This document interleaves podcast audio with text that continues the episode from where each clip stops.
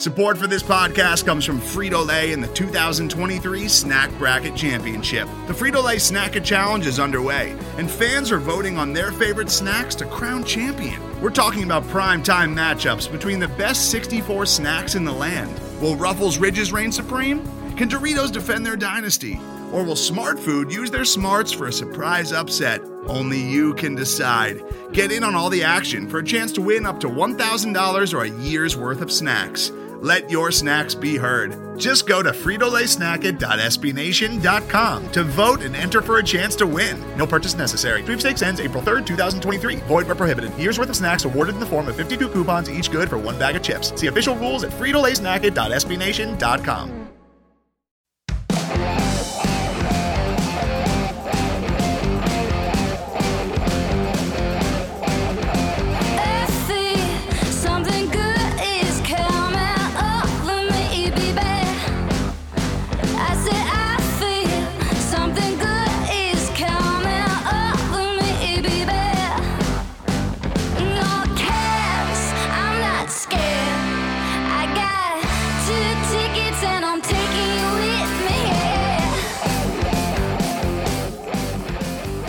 Welcome to the Cannon Cast, a weekly podcast from the Cannon, an SB Nation blog about the Columbus Blue Jackets.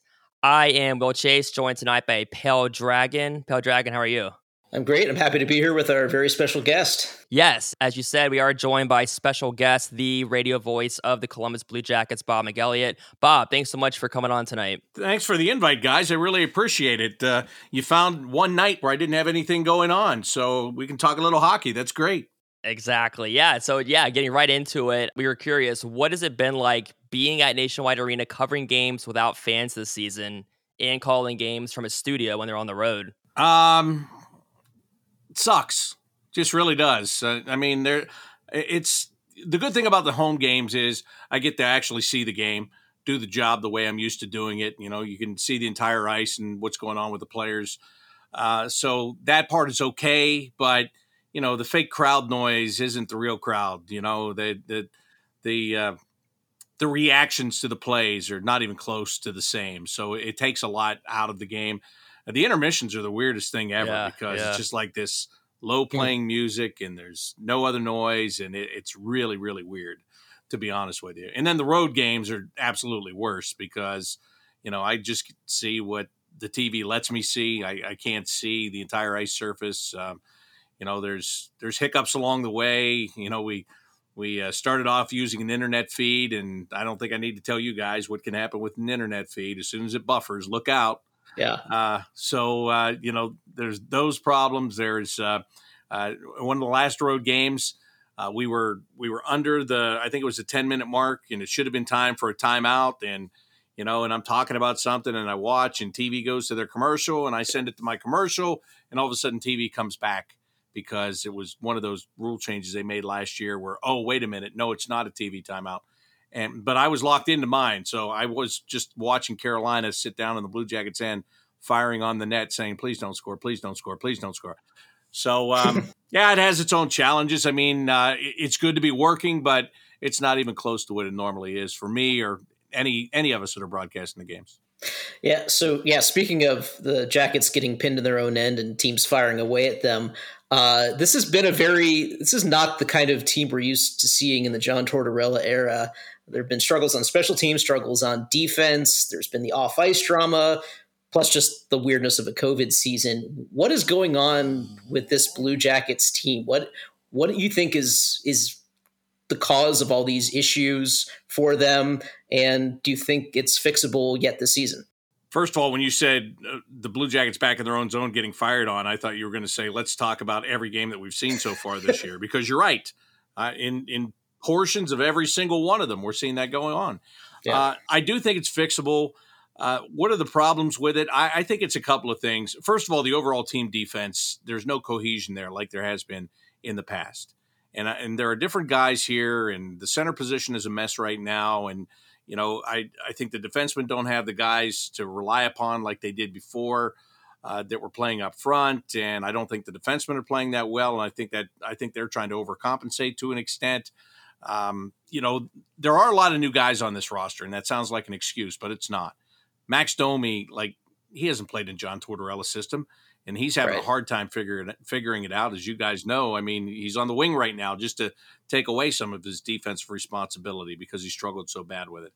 Um, you know, you've got Alexander Texier who's playing in the middle. That that's an issue when it comes to the defense. But I think Michael Del Zotto said it perfectly after uh, the second game against Nashville. Is they're not forechecking like we're used to seeing Mm. them forecheck. And Del Zotto said, when you forecheck, you're in the other team's end. You're not worried Yeah. about running around in your end because you're down there making things happen. And, and they're not doing that. And and again, some of that is a, a learning curve, and and some of it is, uh, I to an extent, I think some of them have to remember how it's supposed to be played here, and not having the crowd. Everybody's dealing with this, but you know when when there's a crowd and you're forechecking and you're on that team and you're forcing them into mistakes, and that energy is right there Yeah. to draw upon. Whether it's positive when you're at home or negative when you're on the road, because it still gives you the same jump. It's not there, but uh, there are just there are guys that have to still get acclimated to this system, and they're taking longer longer than we would like for it to happen, longer than John Tortorella would like for it to happen. And I think if this was a regular year, we would be like, okay, well, this has got to turn around at some point. But this being a compacted season, uh, we're sitting here going, boys, let's go, do what you got to do. You, you've got to turn this around. Yeah, which is interesting. I, I wrote this morning. I, I was looking back at the starts of some recent seasons, and through 19 games, actually, last year's numbers were pretty bad in a lot of areas in terms of not scoring and allowing a lot of goals. Uh, and they turned that around, although some of the underlying numbers were better last year, which indicated that things could get better. I don't know if they will this year. Um, now, in terms of the slow start, every team has to deal with the same COVID protocols and the limits on practice and a shortened training camp. But do you think that maybe hurt the Blue Jackets more than other teams because it's such a team centric system and because there's so much more maybe to learn about it than other teams might have? I'll take it a step further for you. Yes, the the easy answer is yes, but I think what's hurt them more is you've got guys that are coming in from other places and they're trying to fit in here. And and you can do that, but they're limited to work. They're limited to the arena and to the ice. And on the road, they're limited to the hotel and to the ice. You know, in years past, you get guys in here. Look, in years past, if you started the season in Nashville and you were going to be there for three nights, you would be fully bonded by the Mhm. time you left Nashville. Uh, because you you would have the chance to go out and, and do stuff and and have a beer and all that you know your dinners they cannot do any of that. And I know that that sounds like an excuse but it it really makes a difference in this sport. I still believe that. And and when you get Oh, new sure. guys that are trying to fit in you're trying to get to know your teammates but you're only getting to know them in one setting and I think that those conversations that you have when you're at dinner, uh, when you're having a couple of drinks, and and it doesn't have to be everybody. Maybe it's just a couple of guys, but you just get more comfortable. You start to understand more. And again, every team's dealing with that too. Every team that has new players is dealing with it. But the way this team operates as such a, a unit, I think that that has hurt them. That you know you Yeah. can't just say, "Hey, uh, Max, Michael Del Zotto, uh, Patrik Laine, look tonight." This is what we're doing, and we're going here for dinner, and be in the lobby at six, and here we go. Um, that's not part of it, so they've got to figure out how to make it work outside of that. I remember last uh, or a couple years ago when they had their Western Canadian swing and they were struggling and they had that big uh, big dinner I think in Vancouver and that you know they turned it around from there and got into the playoffs and everything. So yeah, it makes a lot of sense. But yeah, Yeah, uh, they, they also had a big meeting in Vancouver where a lot of uh, a lot of dirty laundry was thrown out there and, and put in front of everybody, and that was that I, that was more so than the dinner, but the dinner was a part of it. So you're right. That's true. Yeah. So speaking of the NHL and COVID, the protocols, what grade would you give the NHL for their handling of COVID matters this season? Oh, I uh, I don't know. I'm um, I think they're doing the best that they can do under this circumstance. Yeah. Uh, if you're not going to put them into a bubble, this is what was going to happen. We saw it happen in baseball. Sure. It happened in football. Um, you know, I, I'm I'm not going to lie to you. I'm I'm I think it's. I, I hate that it is like it is. I think to ask not only a pro athlete, but to ask anybody to look, you can go from the rink and you can go home and make sure you get your groceries delivered and you don't go anywhere. And, uh, you know, I mean, it's that's a lot to ask of people and and the guys that have kids and they're going to school and what are you going to do? If your kid goes to school and happens to come home and you, and you wind up on a list i mean some of these guys aren't even sick. They don't even have any symptoms but yet you get slapped with the protocol and then you've got to be in the in the protocol for i don't know 10 days whatever it is now. It seems like it changes a lot just in general. So um i i think they're doing the best that they can do with it. I, I don't know, guys. It's a virus. I mean, you know what what can you do? People are wearing masks and people are staying socially distanced, and uh, and they're still doing all that when they're not on the ice. They're doing it in the dressing room. They're doing it in the weight room, and um, you know it's easy to point fingers and say, well, you could be doing more, but I, I don't know what else they could do. To be honest with you, so I, I think I think they've done fine. I, maybe if you're the Flyers, you don't think so because you had seven guys that couldn't go to Lake Tahoe and play. but but you know, I think overall, you kind of uh, it, it's almost like a I don't know. I don't want to say luck of the draw, but I mean, it, but it kind of is. Like Right. if you Yeah. if you're in a good situation, and this team so far, knock on wood, has been, and other teams haven't been. Are there any surprises or anything that surprises you for how things have unfolded so far across the league this year? Well, the biggest surprise is how quickly you forget about all the other teams in the league because you're playing in an eight team league this year, right? I mean, my, my focus is on seven other teams, and that's all we see. Like when I turn on the TV, and you know, the other night I was in the booth and I put on the NHL network, and the Penguins were playing the Islanders at the same time we were playing, and I was like, oh, yeah, the Penguins and Islanders are in this league. I forgot about that. And I mean, you don't forget, but it's really weird, isn't it? Because who cares Yeah. what the Edmonton Yeah. Oilers do? Who cares what the LA Kings do? It doesn't affect you unless you get your act together and you get all the way to the semifinals. That's the only time you play a team that's outside of your division. So, um, it's uh, I've just been really looking inside this division, but but even inside this division, I think what the Chicago Blackhawks are doing is quite surprising, and and maybe it shouldn't be because I think they're playing like the Blue Jackets of old, where they've got a lot of young guys getting an opportunity. Yeah. They're playing hard. They've got a goalie that uh, yeah. wasn't supposed to be. You know, they were supposed to have no goalies, right? And uh, all of a sudden, this uh, Lankinen kid's come out of nowhere, and and he's lighting it up. And you know, they still have Patrick Kane, which is a heck of a boost. So uh, in in this division, that's been it's not fun to watch because you know the Blue Jackets have been on the wrong side of it before. but um, hopefully, See it'll be them fun to yeah. watch here at Nationwide Arena. We'll see. And speaking of the the division layout and format, do you like the two game series this season? I do. I do. Um, selfishly, as a broadcaster, I like it because you get prepared for the first game, and then the second game just Ah. builds off the first. And I did baseball for years, so the three game series were great. Like you, as long as you're ready for the first game, the second and third game come to you. But um, but I think from to take it beyond that, uh, for the players, you know, again, they can't leave the hotel and do anything, but you know, you play a game in Chicago and you don't have to jump on a plane and fly to Minneapolis and, and then play uh, in St. Paul the next day, right? Uh, You're you're always jumping around. I've told this story a million times, but when the Blue Jackets moved from the west to the east, Jody Shelley said to me, "Keep a bag packed by the door, because you're never going to feel like you're at home." And I didn't know what he meant until we got into the east, where, as you guys know, you can play at home against Philly on Friday night. You're jumping on a plane. You're playing in Washington, D.C. on Saturday. You're flying back home. You're flying out on Monday to go to Pittsburgh for a Tuesday game. You're coming back home and playing against the Islanders on Thursday. It's constant.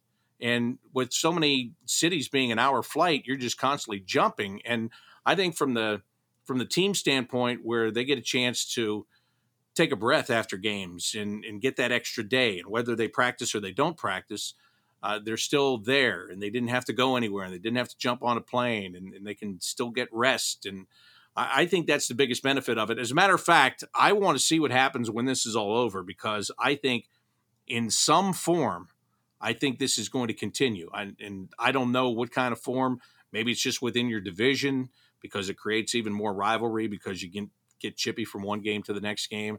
Um, you know, I don't know. Remember when we used to go, would go out west one year and then the next year, you know, that team would come in and play in Columbus.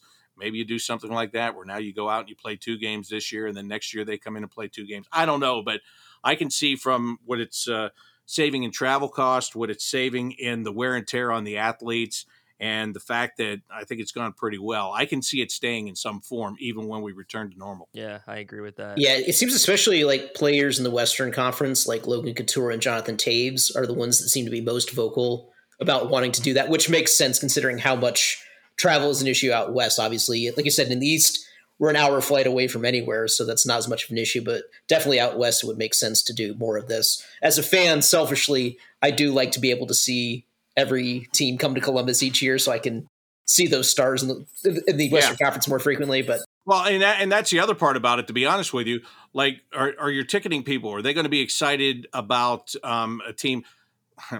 This is was a good example. Now it used to be a bad example, but Detroit is struggling.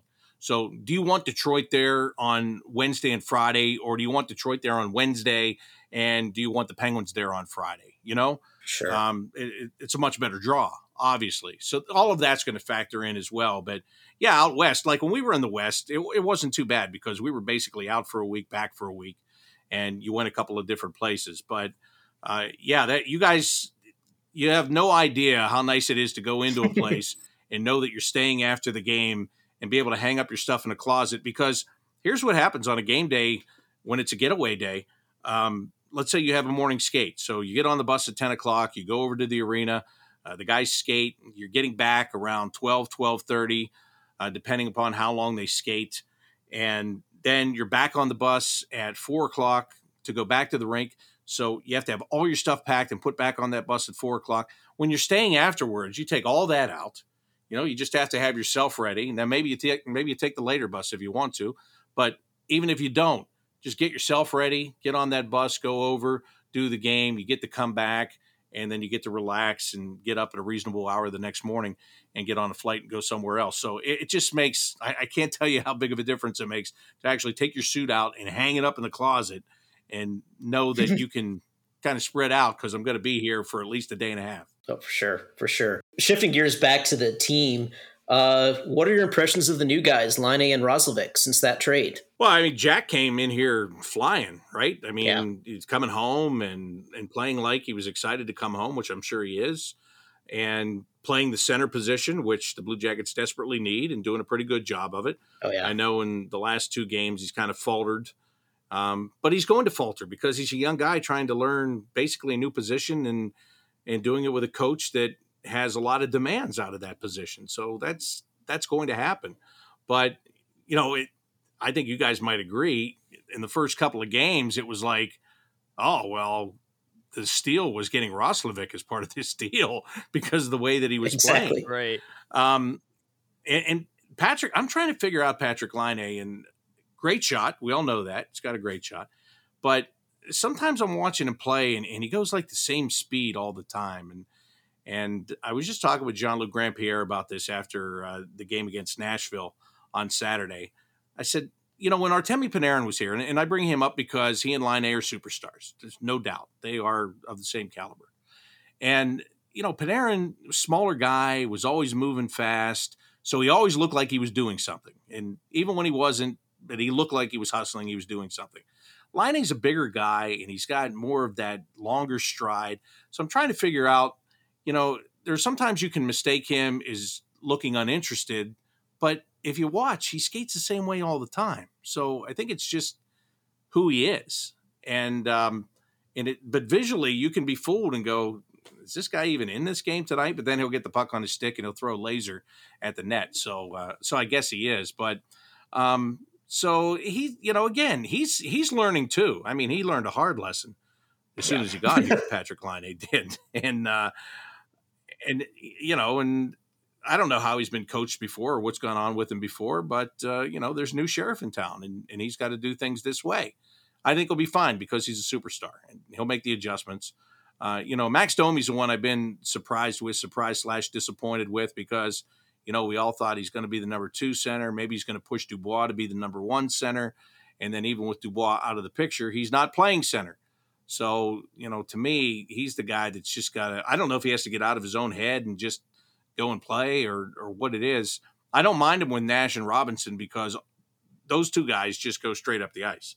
They don't mess around. They don't twirl in circles. They just, Eric Robinson, by the time he's got the puck and you try to figure out where he is, he's already in the other end, right?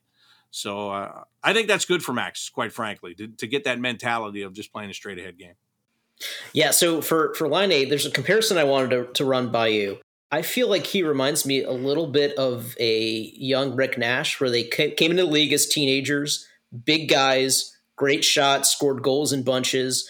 Um, and then with Nash, I think his game took a leap forward when Hitchcock came in and sort of taught him how to use his body more to play more physical game, play more of a 200 foot game. Uh, do you see any similarity there? And do you think Torts can maybe have that effect on Laine and maybe mold him into a, a less of a one dimensional player? Uh, I think that's possible. I I hope that he's open to that. That Patrick, that is. I hope he's open to listening to that. Uh, when I talked with Torts a couple of games ago, he was talking about the fact that he thinks that Laine can be more of a power forward than than Patrick thinks that he can that he's got that kind of uh, strength and that he needs to take it all the way to the net sometimes and not stop and and fire that shot from the top of the circle or the hash mark. So, uh, yeah, I, I think there's there is definitely potential there.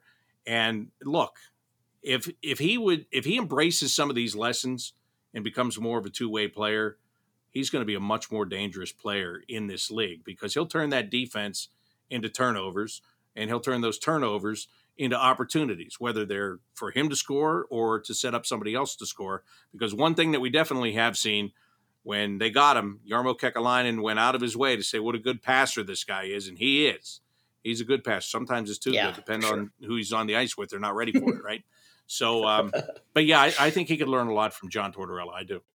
Today's episode is brought to you by Cars.com. With over 2 million vehicles and 50,000 more added every day, Cars.com will match you with the perfect car for you, your budget, your life, your style. And if you're ready to say goodbye to your current car, Cars.com will get you an instant offer to cash it in. Just start by entering your license plate and get matched with a local dealer who will write you the check. So whether you're looking to buy or sell, just go to Cars.com. It's magical. Hello, I'm Nilay Patel, the editor in chief of The Verge and host of Decoder, a business podcast where I interview CEOs about big ideas, the problems that come from those ideas, and how they make decisions. It is also surprisingly about org charts. It comes up a lot. We're launching a new limited series that we're calling the Centennial Series, where I talk to CEOs of companies that are over 100 years old, like Xerox, Barnes & Noble, and more. There's no 100 year old company that's without its struggles, and it's been fascinating to talk to these CEOs about which parts of these companies' history are important and which parts they can let go. A little spoiler for you if a company is over 100 years old, there's a lot of drama to talk about. It's been a good time. You can listen to the Centennial series right in the Decoder feed. New episodes of Decoder are out on Tuesday, and the Centennial series is out on Thursdays. Check it out. We think you're really going to like it. You can get it wherever you get your podcasts. You were a broadcaster for the Syracuse Crunch and the Johnstown Chiefs, so you've got a long history with Jody Shelley. Any favorite Jody Shelley stories? uh yeah, not all of them are arable, but uh, yeah, we did. We, we spent a lot of time. It's really funny, uh, you know, when you when you look back on life, and you know, here's a player that in the 1998-99 season uh, or no, 97, 98, I think maybe it was. It uh, I was with him. He, uh, I'm trying to think. No, it was 98, 99. That's right. So, so I, I was with him, and he was with Calgary at the time, and he was, uh, you know, long haired guy, didn't have all of his teeth, fought everybody that looked at him the wrong way on the ice, and uh, nice enough guy off the ice, as as all of us know now. But you know, it's just funny. I, I was there with him, and then. Um, you know, there were a lot of guys on that team that were disheartened to be in the East Coast Hockey League at the time. They all thought they belonged in the American Hockey League. There was a whole group of them, so that the whole team was just kind of disjointed uh, that year that I was there. And then I left and I went to Syracuse a year before they affiliated with the Blue Jackets. And and then the, the Blue Jackets signed Jody, and so during the '99 2000 season, he came back in, and uh, and I I said they had made the playoffs the, the year after I left, and you know I asked him, I said, what changed down there? He said, you know what? A whole bunch of guys just started to figure, yeah, we don't think we belong here, but here we are, so we might as well win. And um, you know, and and I I just gained a lot more respect for him at that moment. And I'm not saying that he was one of the guys that was you know, that was complaining about being there the year that I was there with him, but it was it was just a good revelation. And now he's in the American Hockey League, and he knew he had a real good opportunity with the Blue Jackets if he could do the things that they wanted him to do. And and it didn't take long, right? He was there that first year. He was there for part of uh, the second year of the affiliation. Then he was here, and then and then that was it. And I came up and filled in a couple of times and got to see him then. But you know, it uh, we it's just really cool that that that's happened where for like the last 20 years we've been connected through that and i've seen him play at two different levels but my really my favorite story about him is is the one that he tells better than me is the first night that he broadcast a preseason game with me and he came in with a big book and he you know he was walking in like he not that he had it all figured out but he had that air of confidence about him like he should right like if you don't know what you're doing pretend you know what you're doing and people will buy it and uh, and he came in and he had this he had this book, and I go, "Oh, where'd you get that?" Goes, "Oh, I talked to Bill Davidge about this, this, and, and he had all these notes and." And I said, it's a preseason game, first of all. So half the guys we're going to see, you're never going to see them again. So I was just like, all right, that's cool. And uh, so then we got we got on the air, and uh, I told him, I said, I'll handle the pregame, and after the anthem, I'll bring you on. So I went on, I did the pregame, uh, or I did the first hit, and then took the break for the anthem. So the lights go out, and my boss sends me a text. He goes, I forgot to tell you, we need three keys to the game. So the anthem's playing. I lean over to Jody and I said, Hey, can you uh, give me three keys to the game when we come back? Just three things we have to do to win this game. It's, oh, yeah, yeah, yeah. As he tells the story now, he goes, he goes, I come in there. I thought I had it all figured out. The lights go out. Bob starts talking a million miles an hour, asking me if I can do three keys of the game. And I come out and I'm like, I, I, I. so, you know, it, and it's it's funny. It's my favorite story because here's a guy that is big and strong and wasn't afraid to take on anybody in his hockey career. And little did I know at that moment that there was a tiny bit of fear within him because he wasn't exactly sure what he was doing and he didn't want to sound stupid. I thought he was fine. I thought he got through it just fine. But, you know, later when he told me the story, and again, if you ever get him to tell the story, it is much funnier coming from yeah. him than it is coming from me. But uh, it, it is my favorite. It's my favorite now because I see how far that he has come in that role and, and how much he's grown from that first day to where he is right now. And, and, and I'm really proud of him and the work that he's put into it to get to this point. When you knew him as a player, did you ever sense that he had potential as a broadcaster? Yeah, yeah, I sure did. As a matter of fact, when I first came here and I was working with George Matthews, and George at that time was talking about retiring, and, and we didn't know when he was going to retire, but thought it was going to be, you know, sooner than it actually was. And uh, I was I was talking with uh, Russ Mollahan, our director of broadcasting, and we were in agreement that Jody Shelley would be great because we knew he was going to come back and live here because his wife was from here, and that's where they were going to raise their kids. And I had my relationship with him, so you know I really wanted him to come back and and do what he's doing now. But he, I remember he signed with Philadelphia, and uh, I was in the office that day, and I said to Russ, I go, oh man, you mean we have to wait three more years to have this happen now because he just signed this deal with Philly? Um, but actually, the timing worked out great because you know George stayed through that time, and, and when George retired was actually the same time that Jody retired. So it, you know, he kind of came in and and then he and I worked together. So it could it couldn't have worked out any better for everybody that was involved. But yeah, there was um, there was many years before he ever started to do it that I was lobbying for him to do it with us because I thought he would be really good at it. A couple years ago, you got to fill in on Fox Sports Ohio for a couple of games when Jeff Rimmer was out. Got to work with Jody on that. Do you ever see yourself making the jump to a full time TV job, or do you prefer doing games on radio? To be honest with you, I would. The only way I would see me doing the full time jump to a TV job is if it was this job. Like when when Jeff is done doing the job, if I'm still around and you know, if they would want me to do it, yeah. I mean, as far as leaving to go to another team and do it or something like that, I just assume be right here and do what I do. Um, you know, I I do I do enjoy doing radio, and and I'll tell you guys the difference between radio and TV literally is that when you do radio, it's your show. However you want it to come out, you can't figure out how the game's going to get played and who's going to win. But however you want to portray it to the fans is up to you. You don't have anybody in your ear saying, we're going to come back and do this next, or we've got this replay, or here comes this live read. You make all the decisions. You're in total control of what goes on. The only time I hear from a producer is when we go to a break and he's counting me down when we're coming out of the commercial. He'll, tell me, "You got ten, you got five. Okay, here you go." That's that's literally it. Everything else, I control. I can do it however I want to do it. When you're on television, there's always somebody talking in your ear the entire time that you're doing the game, and they're telling you those things. This is coming up. Oh, watch this. We've got a replay of what happened behind the play. Um, you know, there are advantages to that too, because you have a whole bunch of people down in the truck watching a bunch of screens. They see way more than you do because they've got five people watching different things. And then they can just get in your ear and say, Hey, back at the blue line is where he got tripped. We're going to show you at the whistle.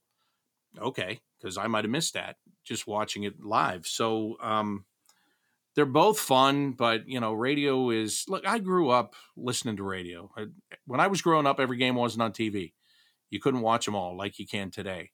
So that was the medium that I fell in love with. That's, you know, I wanted to get into radio uh, and not necessarily sports radio. I wanted to be a morning DJ because I thought those guys sounded like they were having the most fun in the world and they were getting paid for it.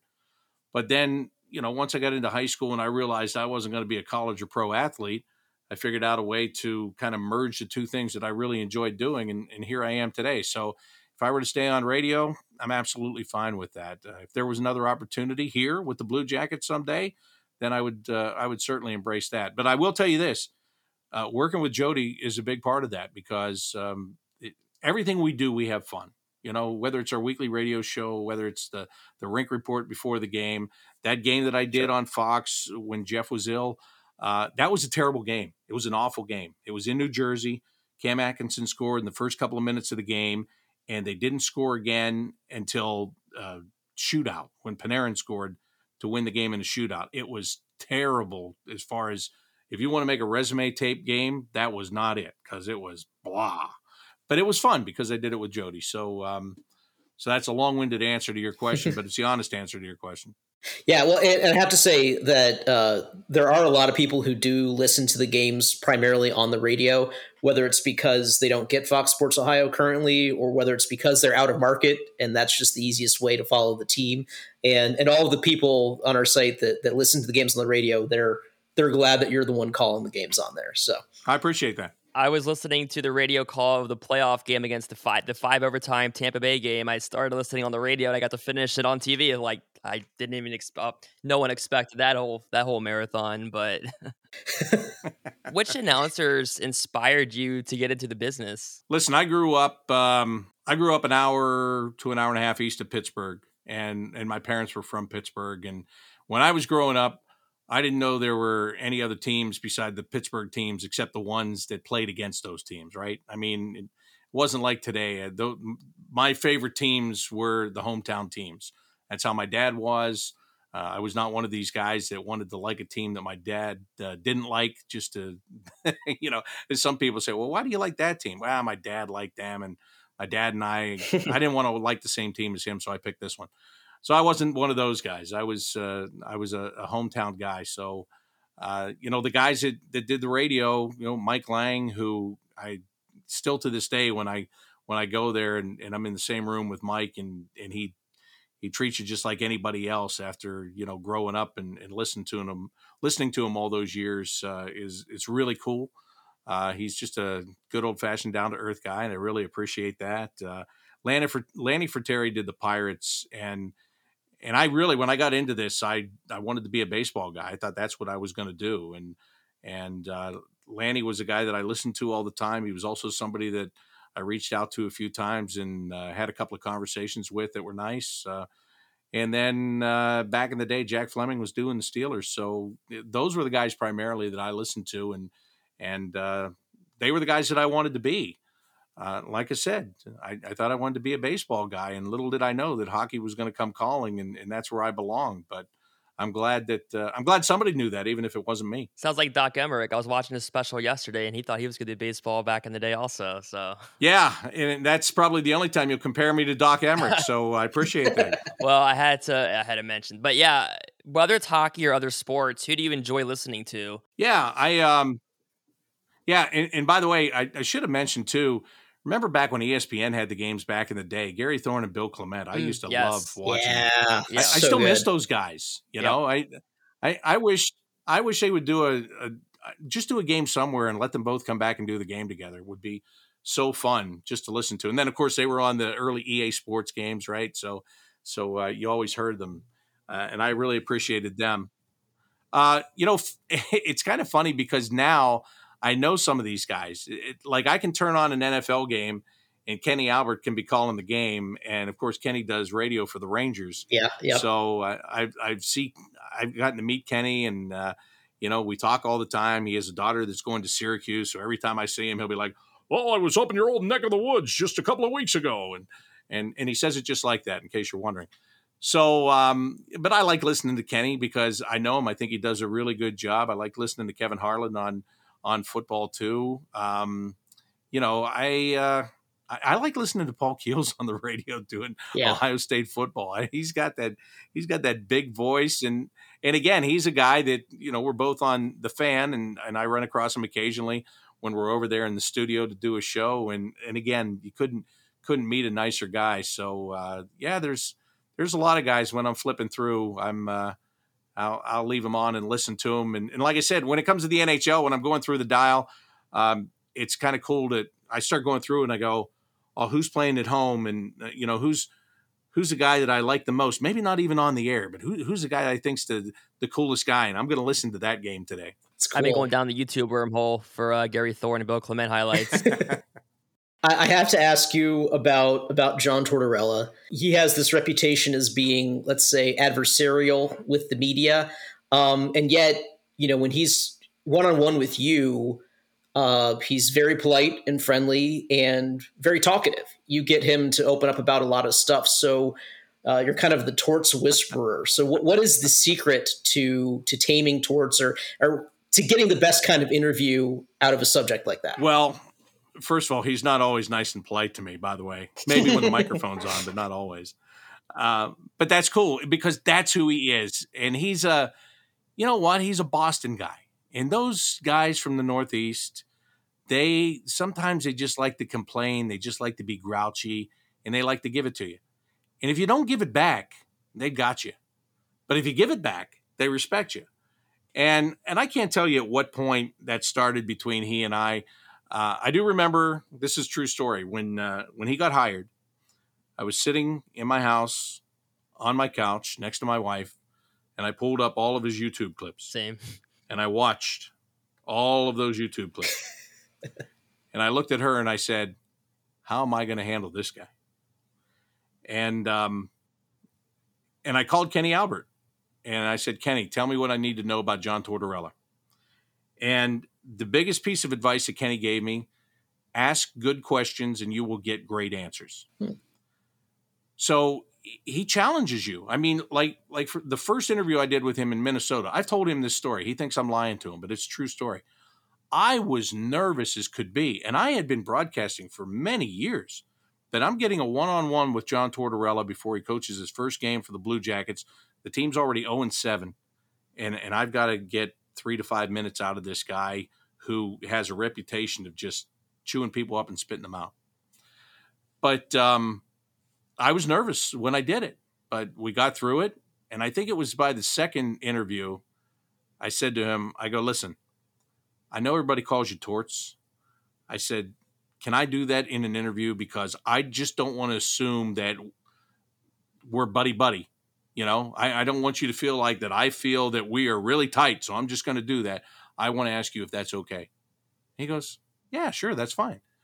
And then we were in uh, Washington, and he and I were talking about, and, and I I did this on purpose because I wanted him to know what my background was, and I, we were talking about the minor leagues, and I let it be known to him that I was in the East Coast Hockey League, and I was in the American Hockey League, and uh, that Jody was there, and Jody had played for him, and you know Jody had already said to him, "Hey, this is this is a good guy. Don't don't uh, you know jump to conclusions early with him." So so that laid the foundation.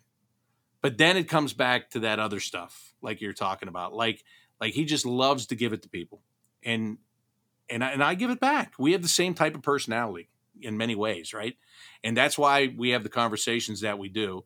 And I can't always get him to open up because you know sometimes he's got other stuff on his mind or he doesn't have time, and and and I know those days. You know, he'll come in and and I know I know if this is going to be totally serious or if I'm going to get a chance to jab him here or there. But I think over the course of the years that he's gotten to the point where he knows I'm going to try to to get a jab in on him at some point, probably near the end, and and he just rolls with it, and that's what I appreciate the most. And you know, when he's gone and he's not coaching here anymore for whatever reason, and whenever that is, uh, I'll miss him, and I will have to explain to the next head coach, listen, if I ask you a question and you think I'm trying to trap you or something, please don't take it that way. I've just dealt with John Tortorella where I could ask this man anything and he'd tell me anything I want to know because of the level of trust. So bear with me here.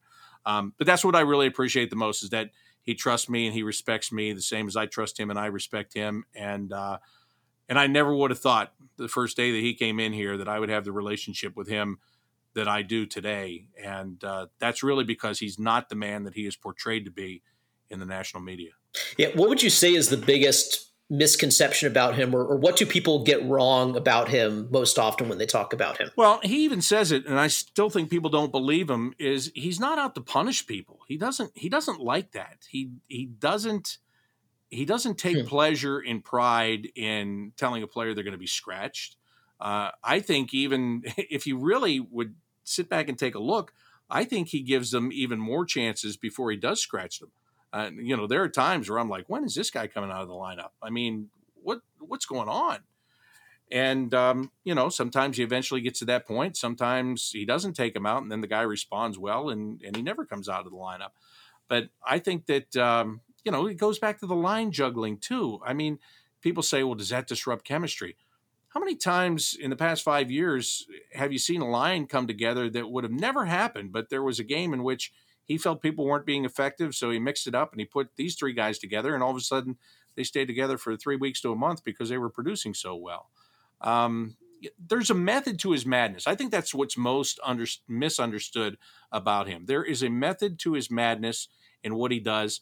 A lot of these tirades, at times, he is taking the focus and putting it on him and taking it off his team. Hmm. A couple years ago, we were in Winnipeg and he came out after the morning skate to do his his uh, media availability. And I don't even remember what happened. I remember that he started to talk and he started to go off about stuff, and I was thinking, where did this come from? Like this is, I, don't even know what he's talking about here. I didn't sense this was an issue yesterday on the plane. I didn't sense it was an issue with everybody I talked to last night, and and so he's but he's just going and he's sucking them all in, right? First of all, he's in Canada. He knows this is going to go everywhere. so he's sucking them all in. And I'm standing next to him and I know I'm in the shot and I'm trying not to laugh. And because because I know some of this is real, but a lot of this is a show. And we got done and the the guy that uh, was doing the Jets radio says to me, "Do you get him one on one now?" I said, "Yeah." He goes, "Well, good luck with that." I said, I go, believe me, this is going to be fine. and we walked over to the side away from everybody. And I looked at him and I said, Look, I don't know what you're doing, but I know what you're doing. You're taking the focus off your team and putting on a big show out here. I said, I just want you to know I'm not fooled. And he laughed and we did our normal interview. And that thing aired all day long. I was like the you know, I was in every shot on every television in Canada for like eight hours that day because it was just John Tortorella all day for what he went off on. And and what it was was there was something going on with the team and he didn't want it to become an issue. So he just came out and he made it all about him. And that's another big misconception. When he does that, it's not because he's got this huge ego. It's not because he wants to be the focus of attention he takes it away from his team. And a lot of these media people don't understand what's going on. I mean, I do. And I think, and the players, not I think, I know, they appreciate that. When Korpisalo got hurt in that Chicago game that should have been over and had to go into overtime, and um, you know when Korpisalo didn't go to the All Star game because of that injury and all that. Remember, he Yeah. came out there and he blew up in that press conference. You know what? Nobody ever asked in that press conference. How were you up three to one and you let that thing get away? Because they played terribly and let Chicago back into that game. Mhm. And that normally would have been the focus. And his team didn't have to answer any of those questions. It became about the clock. And then when he came out there, he just blew the whole thing to smithereens. Nobody ever asked that question to this day. That's the kind of thing that he does that some people just don't get. Yeah, it makes sense. Yeah, Cost him a lot of money too, by the way, to do that, to deflect the that's, that's for sure. Yeah. One last question for you: What is your greatest career highlight? I think it's um, well, first of all, beyond just getting the chance to come here after spending a long time uh, in the minor leagues in both hockey and baseball, and you know when you're there, you know I did baseball for 16 years, I did hockey for 12 years, uh, the last 12 years at the same time, and you're there and, and you're getting older, and, and now you've got a family, and you can you can get by on what you're making, but how long can you get by on that? Are you ever going to get a real chance? to to make it to the top. So when you do get that opportunity, um, th- that's still my biggest career achievement. Is just look, there's 31 of these jobs in the entire world. There will be 32 next year in the world, and I happen to have one of them. So I see that as a big accomplishment, and uh, and there was a lot of a lot of work behind that, and a lot of hours behind that, and um, and I can't be more pleased and I can't be more thankful that I have this job. But when it comes to uh, like an, an event or calling, uh, what's the biggest call? Look, that four game sweep against Tampa is going to rank there for quite some time. It's going to it's going to rank until until probably there's a conference championship or and a Stanley Cup championship. To be honest with you, because that was that was so cool. And game one in Tampa, and and they were up and and I had to sit in the main press box because they had they had a national radio broadcast. I got kicked out of my booth. I'm sitting out there with all these writers, and I'm already just pissed. And then, you know, Blue Jackets are down by three goals, and I'm like, oh, here it is. Just the script is written, and they're just playing it out here. And I've got to listen to all this. There were people right in front of me, and they had noisemakers. And when they put their noisemakers up, it was in my line of sight and I, and it was driving me nuts. I just wanted to scream. I wanted to rip those noisemakers out of their hands. And by the end of the night, it was like calling a game in a library. It was so quiet in there. Those people had nothing to say, and it was awesome. And then to watch it happen three more times was even better. To not have to return there and see those people again was even better. So uh, that's going to be the pinnacle for a while. Like I said, until there's a another big series victory or a or a one game that uh, leads you to a championship. Uh, I think that one's going to rank for quite a while. Well, and that that was definitely uh, an all time call too that you had the end of Game Four. You know, I got two words for you. That's just I can watch the highlights of that with that clip at the end. I just I never get tired of that. Well, good. I'm glad. You know, and that's a cool thing too. Um, you know, the to go back and watch those highlights, or even if you have a game at night and, and you come back and you turn on NHL on the network in the morning, and and sometimes to hear your own calls is still surreal. To be honest with you, and and I appreciate it because I know for those people that are there cutting those highlights, if they're going to find my call, they're doing some work. They're doing extra work to go get it. So uh, I appreciate that. But uh, sometimes it's still a a pinch me moment whenever you uh, wake up in the morning, you turn on those highlights, and you hear your own voice coming back at you. It's definitely been great getting to chat with you. We really appreciate you coming on. Well, thanks, guys. As I said, I uh, I appreciate the invitation, and eh, I'm glad to have people like you out there doing things, uh, loving hockey, promoting the Blue Jackets, um, being there even when you can't be there, like you haven't been able to be there this year. I think that's even so much more important that uh, you know a show like yours is continuing to to drive uh, the popularity of the team and the appreciation for the players and all of that stuff. And uh, you know, hey, you can get on there and uh, you can gripe and moan about plays and players, and that's all part of the deal. And that's uh, that's you know we all do it, right? So um, Yep, so th- right. thanks for having me, but more so. Yeah, right. Thanks for having me, but uh, thanks even more so for being this passionate to do the stuff that you guys do, and whether it's a website or whether it's a show, and all the effort that you put into it. That uh, I'm sure people appreciate. Uh, you may not hear that all the time, but being able to go somewhere and uh, and listen to the Blue Jackets content you, that you want to, and be able to read the content that you want to, and and just get some different voices in it. Um, I know I appreciate it when when I do it, so I'm sure that uh, all the fans appreciate you guys doing it as well. That's really awesome to hear. Yeah. Well, thanks. It means a lot, Bob. Thank you. Well, thank you guys. We'll be uh Thanks, we'll be listening and we'll be listening and watching tomorrow night. All right, sounds good. Have a good night, guys. Appreciate it. Subscribe to the Cannon Cast on iTunes, Spotify, Google Podcasts, or wherever you listen to podcasts so you can catch every episode. Leave us a review and a rating, and as always, we welcome your thoughts and feedback. Go to jacketscannon.com for more Blue Jackets coverage from us and follow us on Twitter at CBJCannon. Our theme music is the song Green Eyes by Angela Perley and the Howlin' Moons. Check out angelaperley.com for more music and show dates.